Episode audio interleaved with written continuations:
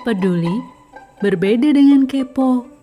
Meski bersinggungan dengan dasar rasa ingin tahu, kalau kepo, rasa ingin tahunya untuk konten, untuk kepentingan diri sendiri. Konten bahan gosip, konten pembandingan, bahkan konten untuk media yang dimiliki. Kalau peduli, rasa ingin tahunya untuk memberi, khususnya bagi yang dipedulikan.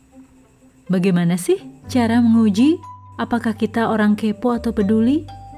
Mudah saja. Jika kamu ke supermarket, lalu melihat ada barang jatuh di lantai, walau bukan kamu yang menjatuhkan, apa yang kamu lakukan? Nah, kan?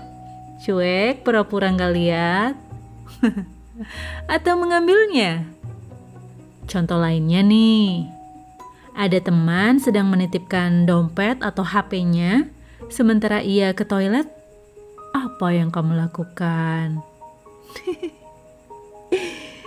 well, ada hal yang perlu kita ketahui, ada yang tidak. Sementara itu, ada hal yang baik untuk kita lakukan, meski mungkin bukan tanggung jawab kita. Dan semuanya itu bersumber dari hati.